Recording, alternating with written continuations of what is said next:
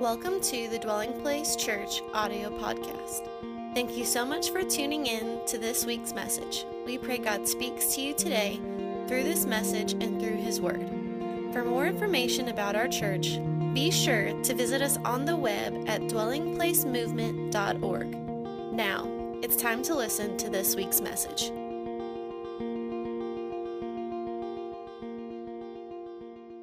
Genesis chapter 17, beginning in verse 1. When Abram was 99 years old, the Lord appeared to Abram and said to him, I am Almighty God. Walk before me and be blameless. I want to teach today a message titled Fasting for a Worshipful Walk. Fasting for a worshipful walk. Let me pray. Father, we dedicate this time to you because you have ordained and called for this time to happen. Lord Jesus, you built your ecclesia, those that are called out and assembled for a governmental purpose.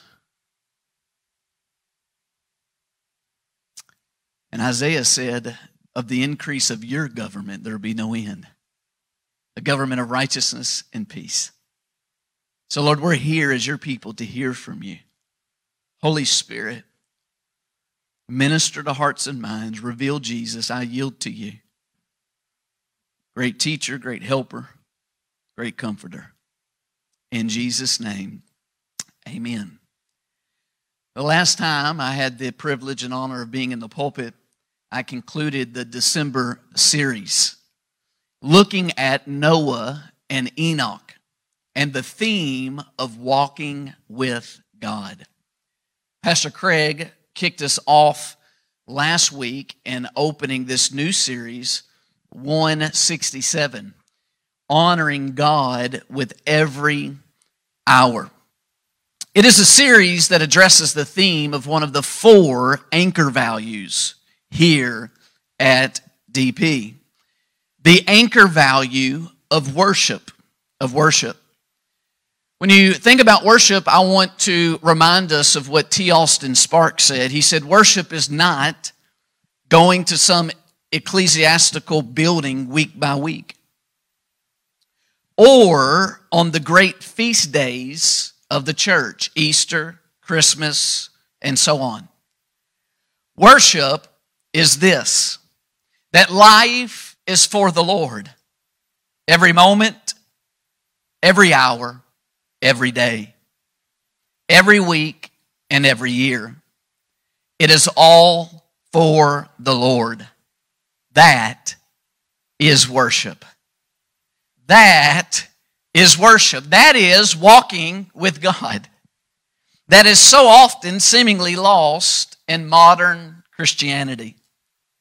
But this theme of walking is consistent throughout the scripture. Did you know that scripture says the devil walks? 1 Peter 5 8. Scripture says the wicked walk. Scripture says the godly walk. But the walk of the godly is done, quotation marks, before God.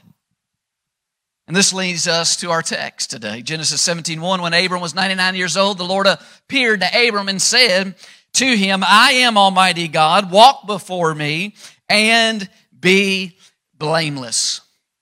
Following Jesus the King in the New Testament scripture is described as the following walk in newness of life, walk in the steps of the faith of Abraham, walk according to the Spirit, walk properly, walk by faith, walk in the Spirit Walk in the good works. Walk worthy. Walk in love. Walk wisely. Walk in the light. Walk in truth. And all of this is summarized by what the Old Testament scriptures called walk before God. And again, in our main text, this is what we want to highlight. When God appears to Abram, he says, I'm Almighty God, and because I'm Almighty God, walk before me and be blameless. Now, what's interesting about Abram is Abram is said to have had the gospel, the gospel that you and I believe, to have had the gospel preached to him beforehand. Before Jesus, who is the foundation of the gospel, that Abram had the gospel preached to him beforehand. Abram, what's also unique about Abram, is said to have been the father of faith. And here is Abram, has the Lord appeared to him, and the Lord command him. And the Lord commands him something that is related to this series we're in in the month of January is of honoring God with every hour. And it was summarized in the phrase that God speaks to Abram to walk before him and be blameless. It's like that T. Austin Sparks quote. That is worship. To walk before God and be blameless. When you think about the phrase, walk before me, I'm reminded of what the Spirit of wisdom says in Proverbs 5 and verse 21. For the ways of man are before the eyes of the Lord, and he ponders all his paths. Another one is Proverbs 15 and verse 3. The eyes of the Lord are in every place, keeping watch on the evil and the good. What about the psalmist who said in Psalms 66 and verse 7? He rules by his power forever. His eyes observe the nations. Do not let the rebellious exalt themselves. Notice when we hear this phrase in Genesis 17 that God commands Abram, walk before me. When you think about walking before God, you got to understand the reason that is so important is that it highlights that our life is described as a walk before God. Why? Because the eyes of the Lord beholds the sons and the daughters of men. God walks the, watches the life of every person. He beholds the ways of man. The Lord's eyes are in every place. And he rules in his power and his eyes observes the nations before him. So our life is described as a walk how we live the 167 other hours of the week after we leave this gathering is described as our walk before God. But as I mentioned before, the godly, of course, walk, but they walk in a different way. The godly walk in a way that they walk before God. What does that mean? What does it mean not just to walk, but to walk before God? To walk before God means that we live with the awareness and the conscious knowledge that every hour of the week is before the eyes of the Lord. We live with an awareness that we have been created by God, that He observes our life, that we're going to give an account for the life that He's given us. And this is foundational to the walk of the godly. Why? because it's foundational to the fear of the Lord. And the Spirit of God says that the fear of the Lord is the beginning of wisdom. Did you hear that when we read the way that the New Testament describes following Jesus, that one of the ways was called walk wisely? You can't, I can't, we can, as followers of Jesus, walk wisely without first having the fear of the Lord, because the fear of the Lord is the beginning of wisdom. It is the beginning, it is the foundation, it is preparation to be able to walk wisely and demonstrate wisdom as we walk before God.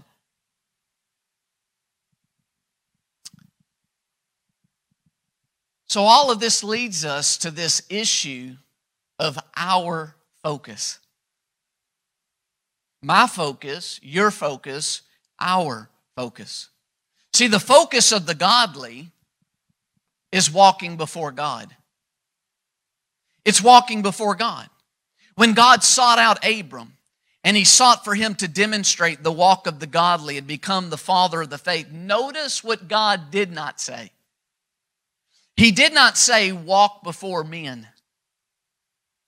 He didn't say walk before me. And why? Because what God was saying is, is the godly focus on the reality that they're walking and living their life before me.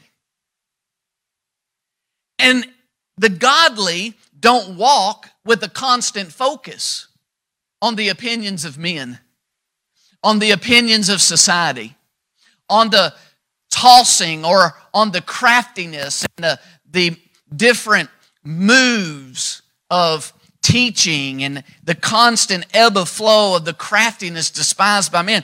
That the godly don't focus on that which is shifting, that which is like the sand of the seashore, that the waves of teaching and opinions and culture that ebbs and flows. No, no, the, the godly focus on walking before God. See, God didn't tell Abram for you to live and to fulfill the calling I have for you that your focus needs to be on how people perceive you, how, how, how people's opinion of you, what others think of you. No, no. He said the focus is you need to walk before me, Abram. Why is that so important? Because the only chance you and I have to experience the other part of the, God's command to Abram, the only way that we can walk blameless is to first have our focus on God. To have our focus on God. Because the ability and the resources and what we need in order to walk blameless can only come from God. Listen to me. Man's opinion and culture cannot give you the ingredients that you need to be able to walk blameless before God. Culture and people's judgments and opinions can't give me what I need, can't empower me to be able to walk blameless before God. So, what God, when He comes to Abram, says, Abram, your focus has to be on walking before me. Why? Because everything that Abram needs to then fulfill the rest, be blameless, comes from God. And if our focus isn't on Him, listen, we're looking to the wrong people, we're looking to the wrong places, we're looking to listening to the wrong voices to try to give us something that God says must come and can only come from me. So, focusing on the opinion of others will not enable you to walk blameless before God. Now, listen, I'm not talking about, this is not baptizing or blessing or, or sanctifying or saying it's okay to be a jerk before men. This is not saying that, that how we treat others doesn't matter. Hold on. But what I'm saying is, is when God comes to the person that Scripture calls the father of the faith that you and I have received. The beginning of that journey, as he says, your focus has to be on me, Abram. That is the foundation of the fear of the Lord, the, the reverence that his eyes behold our life. And there's great comfort in that that you're not forgotten. You might be overlooked by society and overlooked by a teacher and overlooked by, by peers, but you're not overlooked by God. His eyes are there on your walk. 167. God's eyes aren't on you just when we gather. His eyes are upon us every hour of every day. But listen, if you and I have a chance on reaching the world around us, it is not without us first walking blameless before God. However, let us be reminded. Did you know that Scripture says Noah was a just man in an evil generation? And he walked blameless in his generations because they lived long back then. So it doesn't just say, Scripture doesn't just say that he walked blameless and, and, and perfect. That's, that's a, another scripture word for blameless. In his generation, it says generations. Generations. But listen, Noah walked blameless before God. and yet did not reach one person outside of his family.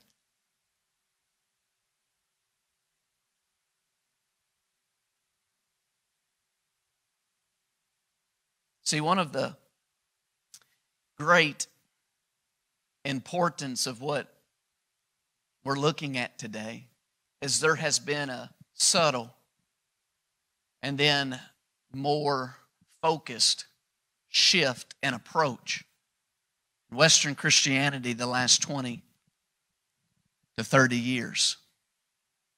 And that shift was is to begin to not walk before God and be blameless in order to reach those around. The focus was on the people that we're trying to reach and their needs and what they're going through. And as we focus on that, that will be the way to reach them. We now know, because hindsight 2020, it's always easier to look back, but we know statistical, statistic, say it for me. we know through stati- statistics and we know through research looking back that that did not create the type of followers that Jesus has called his people to raise up. We know that. So listen, when it comes to reaching the world and the hurting world and a world that's so dis- desperate to understand the issue of sin and righteousness and judgment, the seasons of God, the prophetic timeline of God, the ways of God, and the choices of individuals come into play regarding the world being reached. Here's Noah, he's walking blameless in his generations, and yet was not able, as a preacher of righteousness, a demonstrator of righteousness, to see one person outside of his immediate family follow his walk. Come to know the God who came to Abram and said, I'm Almighty God. So listen, saints, there's no guarantee that they will repent, that they will be reached if you and I surrender our will to His will and walk blameless before Him so that Christ can be manifested in many ways to many people. Notice what our vision statement that God gave dwelling place is not. It's not manifesting Christ in many ways to ensure that everybody re- responds correctly to the King. We don't have the ability to ensure that. Our calling is to walk before God blameless so that Christ is manifested before them, but we can't make choices for individuals for themselves. We can call people to repentance. We can say that he's worthy, that, that you should surrender your life because he's a worthy king that laid down his life out of sacrificial love and care for you. But yet we can't make people repent, turn, and trust in a wonderful Savior that we know that he is a benevolent king, a righteous and just king. So, this is exactly why the focus of the godly, listen, is first on walking before God. Not just a certain outcome desired from God. I'll say it again. This is exactly why the focus of the godly is first on walking before God, not just a certain outcome desired from God. Because if you and I, if we are consumed with an outcome or an outreach, instead of walking before God, listen, we are setting ourselves up for great turmoil and difficulty when every outcome or desired result of ours does not happen. Listen, when the focus and the pressing priority of our walk and our focus is a desired outcome, we are setting ourselves up for hurt, for despair. We are being made more vulnerable to the enemy to come in and try to take advantage of when things don't go the way we wanted them to go. And that's why the walk of the godly focus is on God, whose eyes behold the sons and daughters of men. whose eyes are on the nations of the earth. Too often, in seeking to reach people, we get too focused on walking before men. And this does not work. It is walking before God that makes us actually potential vessels to actually impact others with the kingdom of God. Listen, let me remind us again. Without the work of the Holy Spirit, no person can come to Jesus. The anointing of the Holy Spirit is necessary for convincing and convicting of sin, of righteousness, and judgment to happen.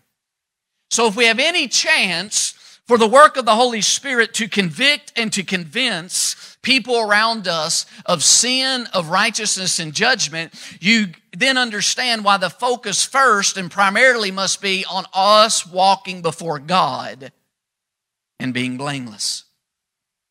Listen, we must not be the sort of churches that have succeeded in the eyes of men, but failing in the eyes of God. We must not spend more time in creative meetings than in meeting with the Creator. Many seeker friendly churches have failed in making God feel welcomed. They've asked as the priority of what makes others feel welcome. And when the priority that God tells Abram is walk before me, what makes God feel welcome? It's His church, it's His ecclesia. We're called, like Abram, to walk before God first. That's the primary call. That is the core value of worship. But notice the text said, Walk before me, Abram, I'm Almighty God. But then it said, And be blameless. And be blameless. In order to see the second part demonstrated and become a reality in our life, we need to understand righteousness. When we talk about the issue and the theme of 167 type worship, and we're looking at the issue of walking before God, we must also understand the issue of righteousness. Let's talk for a moment about understanding righteousness. Before we talk deeply about understanding righteousness, let me ask all of us this question. In a Georgia way, how come you walk? How come you walk? Well, first, listen, because God gave you what was necessary to walk. But we have some beautiful, beautiful babies that I get to serve normally once a month. By God's grace and mercy, they're healthy. They've been given what was necessary to walk, but they're not walking. So, first, you have to be given by God what's necessary to walk. But secondly, listen, you have to become aware of it and learn to use and apply it. So, when we talk about walking blameless, we have to understand righteousness and how foundational it is to making that practical experiential and a reality in our life. See, listen, righteousness is the foundation of our walk. What is righteousness? Well, listen, God provided and made a way, and He gave and accomplished what was necessary for you and I to be in right standing with Him. In the Old Testament, as God began to reveal Himself more and more, one of His names, which represents His character, is unchanging nature. He said, I'm Jehovah Tsidkenu. I am the Lord, your righteousness. And God foretold for thousands of years that He was going to make a way to be our righteousness. See, the Old Testament system and covenant we'll talk about was not a way to actually make His creation righteous, it was a way to cover our unrighteousness so that we would be in a position to still be able to relate to God and experience His blessing. That's what the old covenant was. But God knew that He would send His Son. His Son, Jesus, was said to be slain from the foundation of the world. Listen, God made a way for you and I to be reconciled and restored back to a right relationship with Him. And that way is the person of Jesus Christ. Through Jesus' crucifixion and death, burial, and resurrection, God has made a way for us to have the right to have a relationship with Him. For that actually is what eternal life is. It's not just duration, it's the quality. It's being able to live forever in a right relationship with our Creator. So listen, Christ became and is our righteousness. God provided for you and I what we could never provide for ourselves. He provided for us right standing with Himself. That's why when you look at the difference between the old covenant and the new covenant, the foundation of the new covenant, even when God prophesied about it in the Old Testament, go check me out and look at it. God said, I will, I will, I will, I will. Listen, before you and I can walk blameless before God in His eyes, God had to do something to make it potentially possible for you and I. And He did it through the finished work in the person of Jesus Christ. Hallelujah. So, understanding righteousness that God has provided for you and I something we could never provide for ourselves, that He has dealt with our sins, He has dealt with our transgressions, He has put away our past, He has forgotten and released it from His memory, and then He has made us righteous and put us on an unchanging, solid foundation of Christ and His finished work and our trust in His perfect work. He's made a way for us to be reconciled and right before Him. This is foundational for us to have the possibility of walking blameless. Can I share for a moment from my personal journey? What I have found from my personal journey is you must, of course, understand righteousness because it's foundational to walking before God and being able to walk blameless before God. But if you and I are going to experience walking blameless before God, I found something else is needed. We have to understand righteousness. We have to understand Jesus is our foundation and our righteousness. But something else is needed regarding our soul and our will being surrendered. When I think about my journey of when am I walking at my best before God? When am I walking at my best with the reality and the awareness that His eyes are constantly beholding? Beholding my words, beholding my thoughts, beholding my behaviors, beholding my conduct, beholding my priorities, beholding my choices, beholding my stewardship.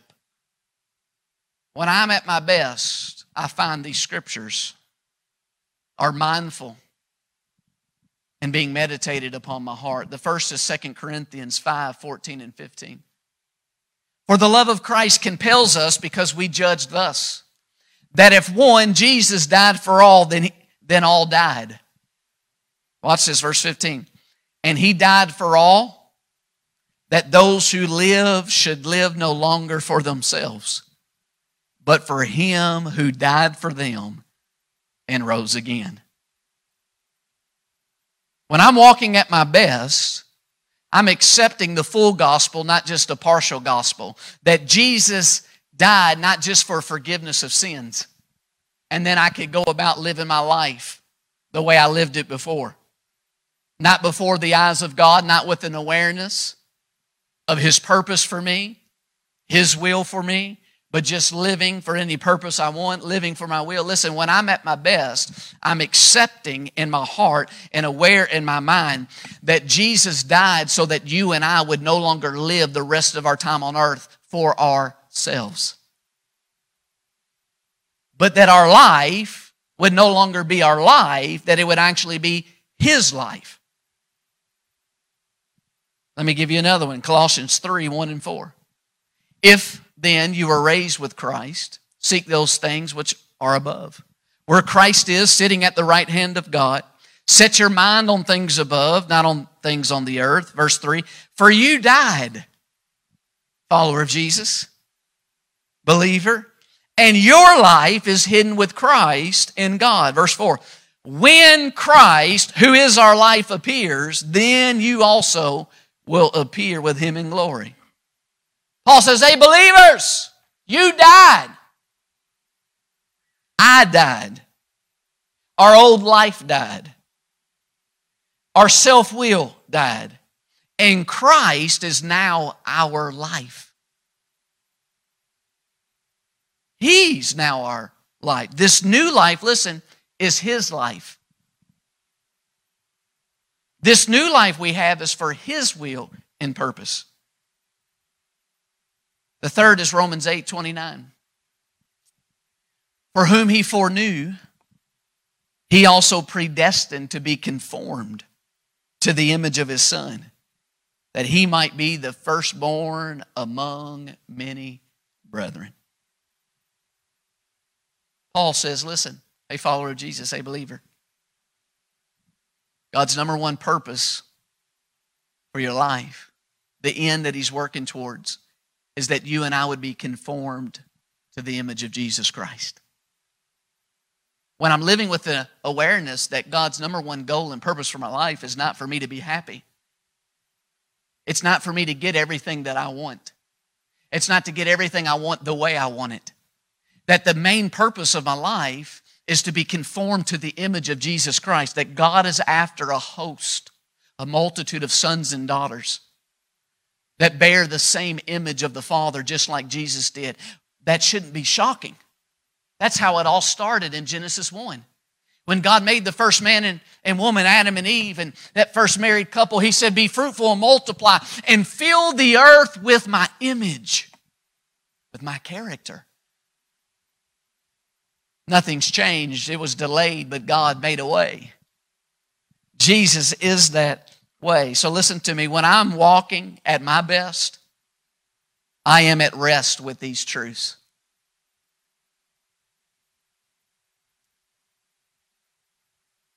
That I'm no longer Lord. It's no longer actually my life, it's His life. You know why? Because He actually gave up His life. You understand? He gave up His life on earth 33 years. He could have lived forever on earth. He gave up his life on earth so that he could gain access to our earth and live his life through us. It's called a good return on investment. That's why he equates his life as a seed. He says if a seed stays alone and doesn't die, it remains by itself. But if a seed dies, becomes many. Jesus was the seed. And he died and was buried so that now he can live his life through you and I. Why is this important? Because remember what God tells Abram? Walk before me, watch this, and be blameless. And you and I, we might get, and most of you do get, that's why you're here, the part of the fear of the Lord the, the part that you and I are going to give an account to our Creator. We have that foundation of the beginning of wisdom. We have that reverent, that reverential awareness. But when we hear the next part and be blameless, we say, not a chance. Or the enemy instantly throws into your heart and your mind your past failures, your struggles, your slowness of heart to believe, your mistakes. And that's what comes back to that's why we have to understand righteousness. Understand these truths. That Jesus gave up his life so that now he can live his life through us. The way to be blameless isn't dependent on us. God made a way. And Jesus is that way. And the Spirit of Jesus now lives in us to live that way before God through us. And that's why Scripture keeps coming back to the issue of trust. Listen, it's not learning to trust in our ability to walk blameless, it's learning to trust the full gospel that Christ in us is the sufficiency and the only way to make that possible. It's not trusting or being consumed and focusing on our past failures or on our process. It's learning to focus what Hebrews said on Jesus, the beginner but the finisher of our faith.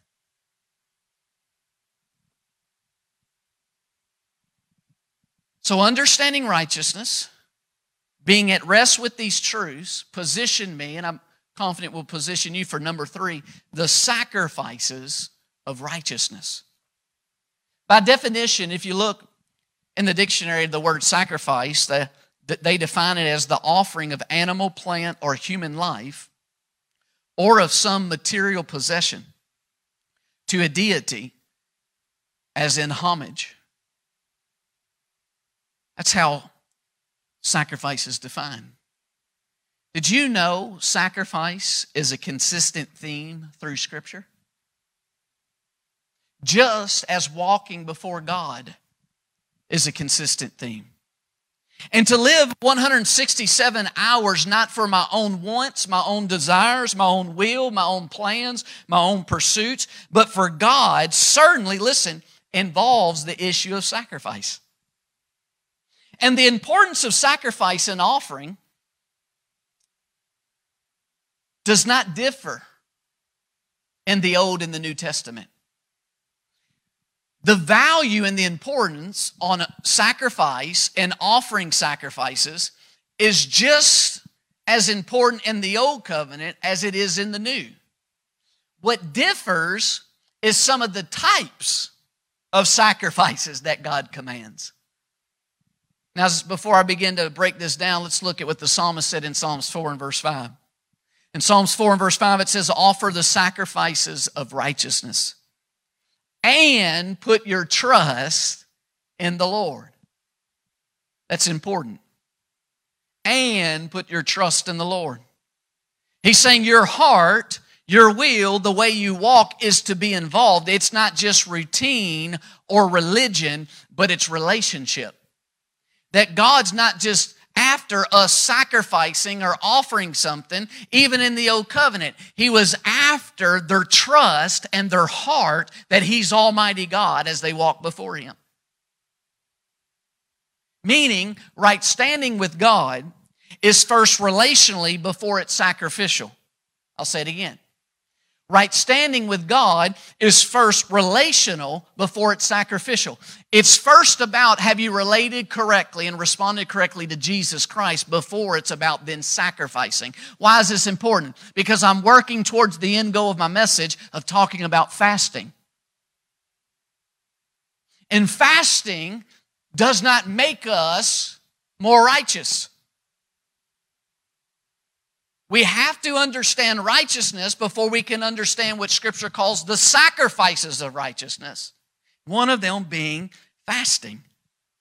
Look at Psalm 51 and verse 19. He says, Then you shall be pleased with the sacrifices of righteousness.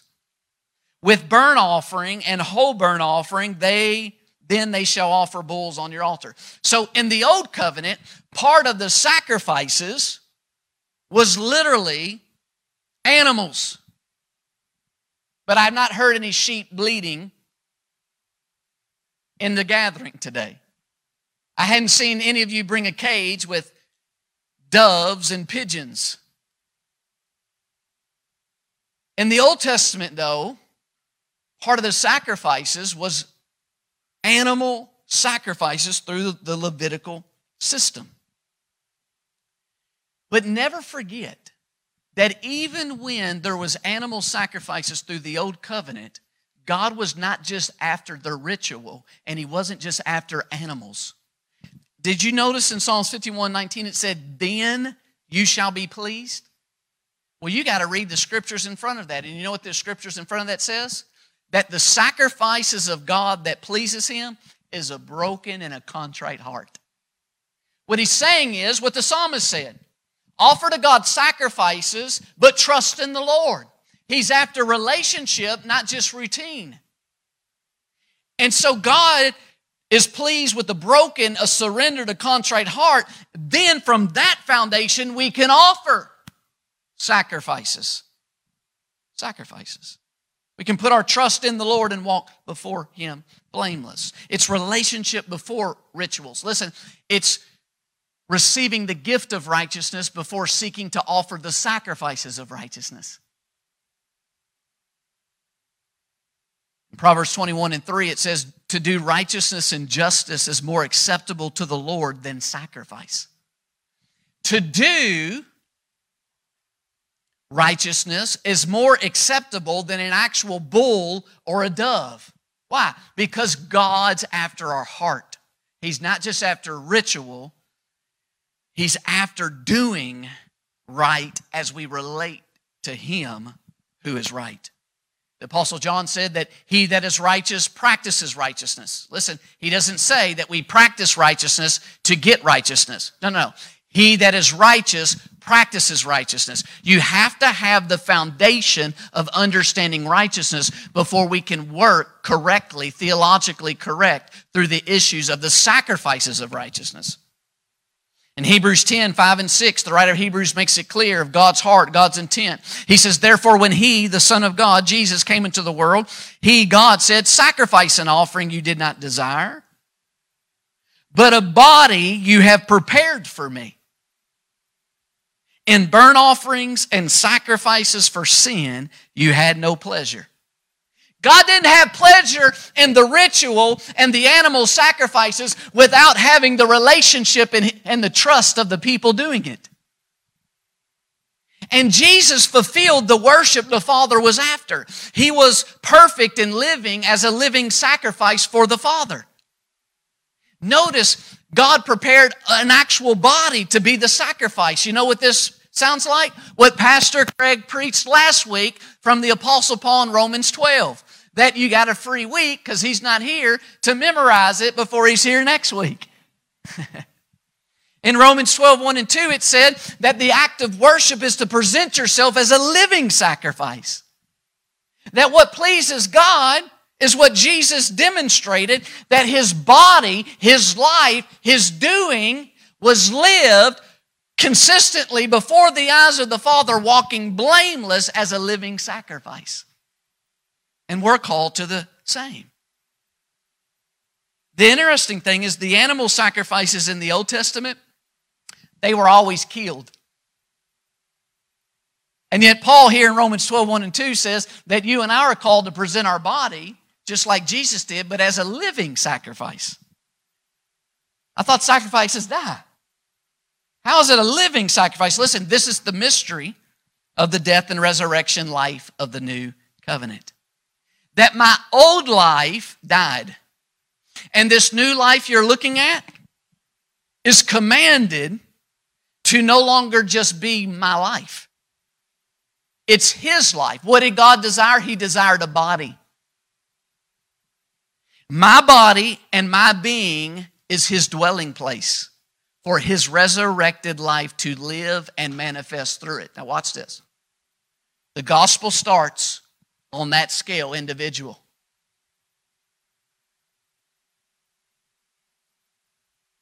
Individually. Individual body. The kingdom first comes in an individual's heart and life. But did you know then the scripture says that beyond the individual body, he's got another body? The body of Christ. That in relating to that body, you're just one member. One member.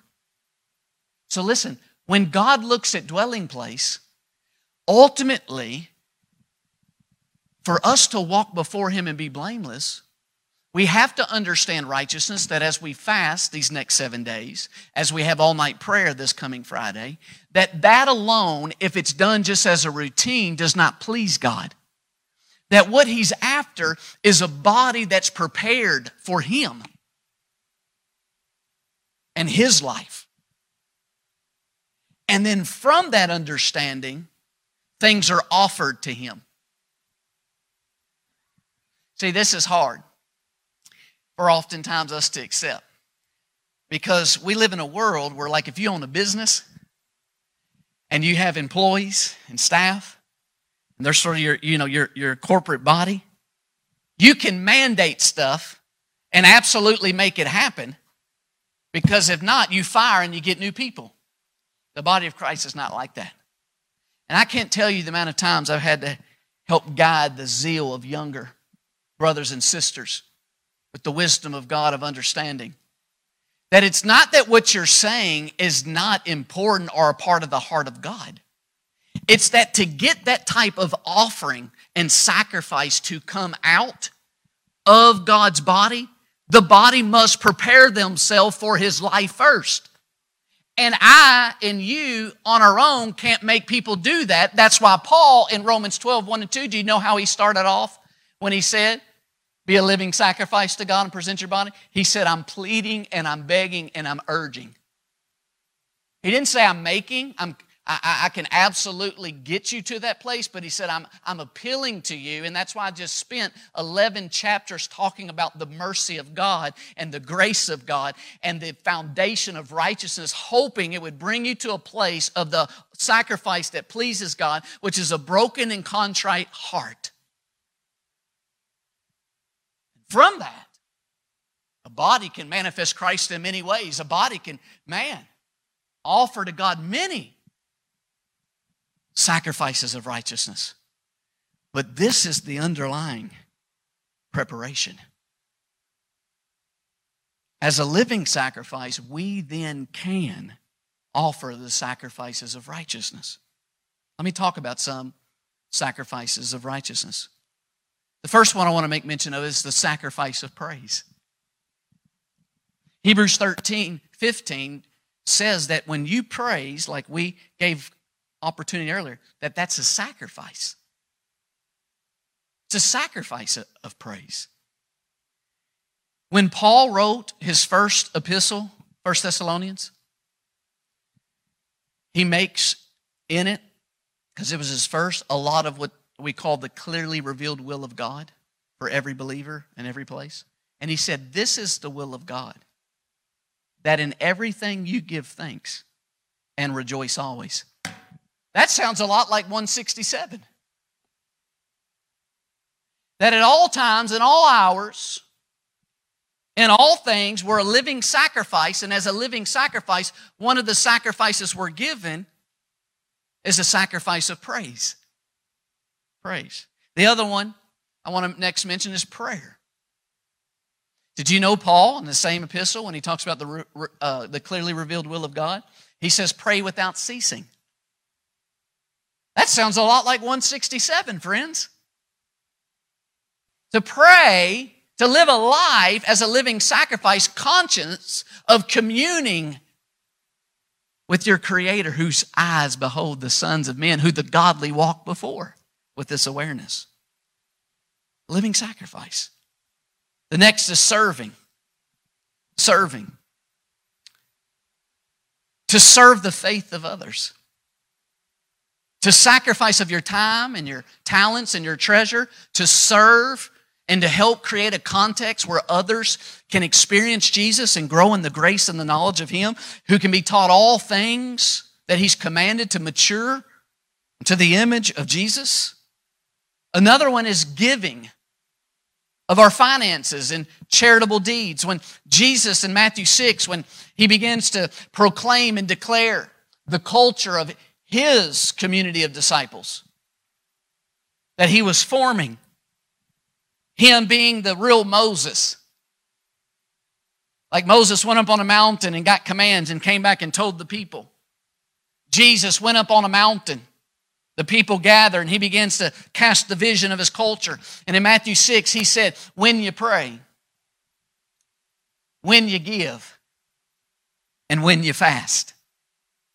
Giving is part of the sacrifice of the righteous. Listen, giving, this is where people, you can take this and apply across the board. So much tension happens between brothers and sisters or denominations because they get what I'm talking about confused. Giving don't make you more righteous. But if you do it in faith, it'll get you in a position for God to get more to you. Because he said the kingdom of God Paul said when it comes beyond the tithes, it's sowing and reaping. And Paul's very clear. You don't need to know Greek, Hebrew, you don't need to study culture. He said if you sow, you give a little offering, you reap a little. If you sow a lot abundantly, you'll reap abundantly. So people start fighting because they think when they hear and because of ignorance and not being taught and knowing that they think that people are saying if you give, that makes you like more of a child of God. No, no, no. Don't make you more righteous. it's a sacrifice of the righteous. But the more you sow, the more you can reap. Then the next one I want to mention, we want to look at this one. I don't have, I didn't give it to him, but I'm going to read it to you. Philippians 1 and verse 11. Philippians 1 and verse 11. Paul says, I'll start in verse 9. And this I pray that your love may abound still more and more in knowledge and all discernment. Verse 10, that you may approve the things that are excellent, that you may be sincere and without offense till the day of Christ. That sounds like walking blameless before God till the coming of Jesus. Look at verse 11. Being filled, everybody say filled. It's what your stomach's about not to be. Being filled with the fruits of righteousness, which are by your sweat, blood, and tears. No, no, no. Listen, which are by Jesus Christ. To the glory and praise of God. This is the fruits of righteousness.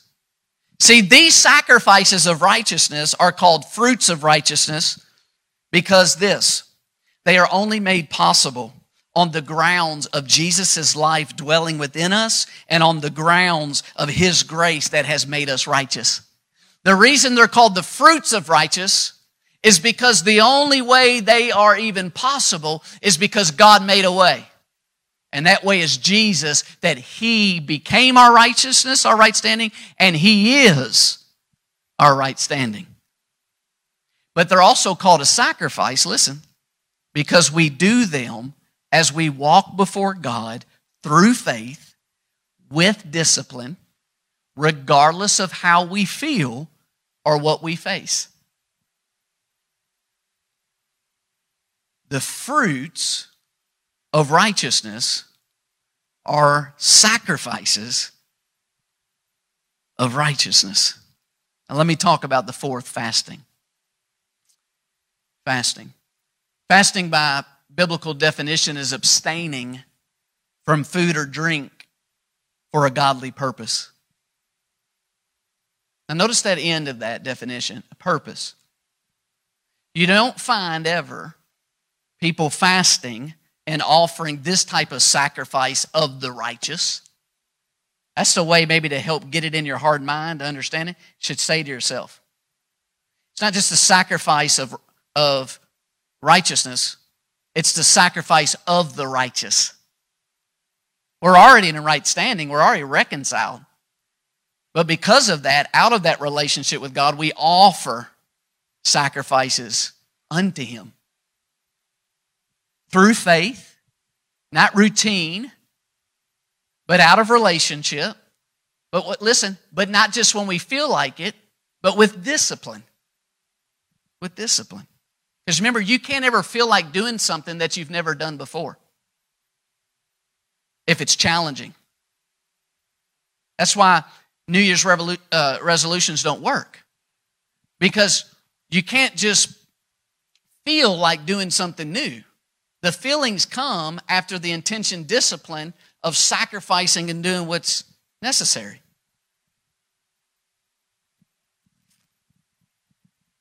But notice for a godly purpose. I, listen, I have had times where I've spent more time trying to figure out what type of fast I was going to do than the actual purpose of the fast. We don't want that. What's the purpose? I want to challenge you today. One, every one of you to do something on this fast. Something. On this seven day fast starting today. You already ate, maybe, and you didn't know, you can start tomorrow, whatever. But you need to write down your purpose. When you look in Scripture, you'll find that every fast, they were clear on the purpose. On the purpose. I want to tell you some that I'm believing for, for you and for me and for us. The first is our attention. Everything around us is buying for our attention. And I mean buying because by your attention, they make profit of you. Everything is buying for your attention because if they get your attention, they will make money off of your attention. And the psalmist said in Psalms 119, 37, come on, Keys, turn away my eyes from looking at worthless things and revive me in your way. On this fast, one of the purposes I want to encourage you to make your purpose along with mine is that our attention would get back focused on living and walking before God. That that would be the primary focus. That where our eyes have been looking at the opinions of men or the wrong things of culture or whatever it may be, that our focus would be revived back to the author and finisher of our faith, our first love, Jesus Christ. The one for some of you many years ago who captured your heart, being a king that would lay down his life and die for you. So, fasting to redirect our focus, that we're walking before God 167 hours a day. The second is to be attentive. Attentive. Attentive to His Word, not the opinions of others. Attentive to His voice, not just the voice of others. Did you know, and this is challenging to all of us, but you want to know it's a fact, whether we like it or not. There's only one mind in the, in the body of Christ. Called the mind of Christ. There's only one mind in the body of Christ, the mind of Christ. Everything else, our opinions, the places we're st- still trying to operate on our mind and our understanding, listen, that ain't going to be in the kingdom. It's the mind of Christ. We are called now vessels to be vessels of His life, including not just His will, not just His word, but His mind. But I can't get my mind if I'm still always trying to depend on, or His mind if I'm always trying to depend on my mind. So when there's friction, you know what the scripture says between people, between us, or even between unbelievers? It says, this is scriptural teaching. When there gets friction that it's such a quarrel, you know what it says to do? Just to walk away. Because you can't get two people trying to understand and live life on their own mind to come to agreement on his mind. And when it's, the debate is that much, he says, walk away. When we're too invested, we can't surrender our opinion, our judgments for his opinion, his judgment, his mind. And that's for me as well. But listen, Psalms 119, 123, my eyes fail from seeking your salvation in your righteous word, that we would be attentive to his voice. And that's my prayer. That with the tensions around us, who to listen to, who to believe, what is actually news that's not pure because it's self interest, which is like every unbeliever has self interest. So, I mean, what do you do? I tell you what we do. We need to get attentive to His voice. I don't need all the voices to become my main factor on what we need to do as a people of God and as a church. We need His voice.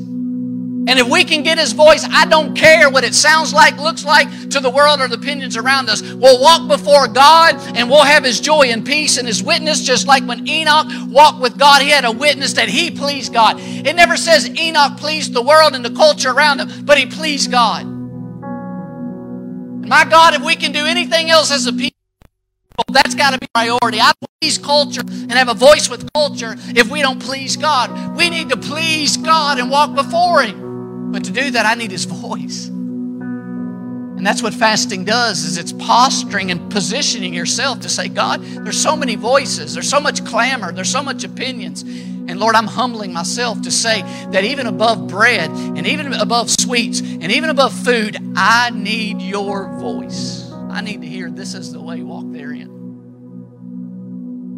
The next is that we would be attuned attuned in our step, that we wouldn't move too fast or ahead of Jesus, and we wouldn't move too slow. We would be in step with the Spirit, attuned to His will and His way. Another thing of fasting is that, listen, that we would be emptied out to be filled within. That when we fast, uh, one of our purposes, God, empty out of me everything that the devil's put in me, everything that I've allowed this world or others to put in me that you don't want, so that I can be filled with you yourself, King Jesus. That I could be filled with your character, filled with your spirit, that could be filled with what you want to be within me. Listen to me.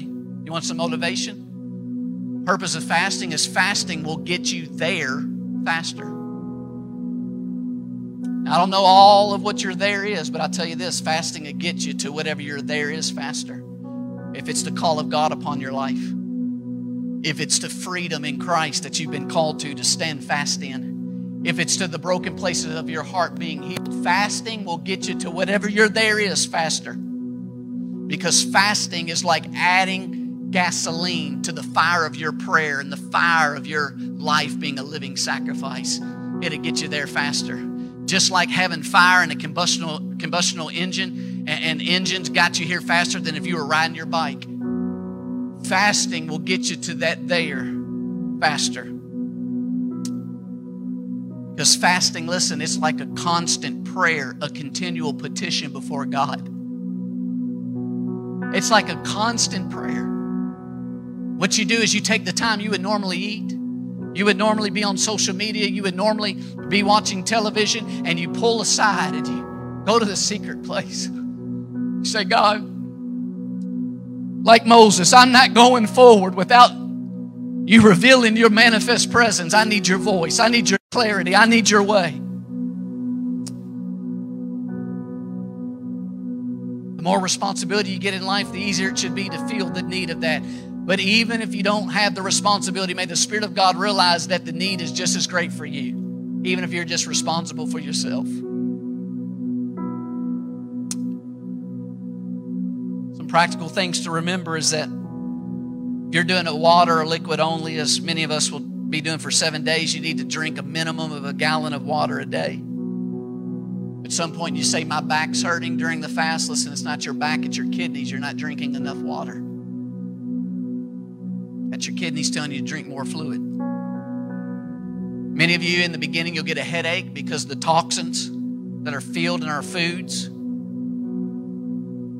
Say, well, I'm just going to eat organic and all that. Listen, we live in a world where you can't control all that. That's why God gave us fasting. Fasting's how He'll get out of our body what needs to get out. So, like Isaiah 58 said, His healing can spring forth speedily in our life. Thousands upon thousands of testimonies of God's healing power, healing springing forth in His people when they obeyed this sacrifice of the righteous that Scripture talks about. It's a promise.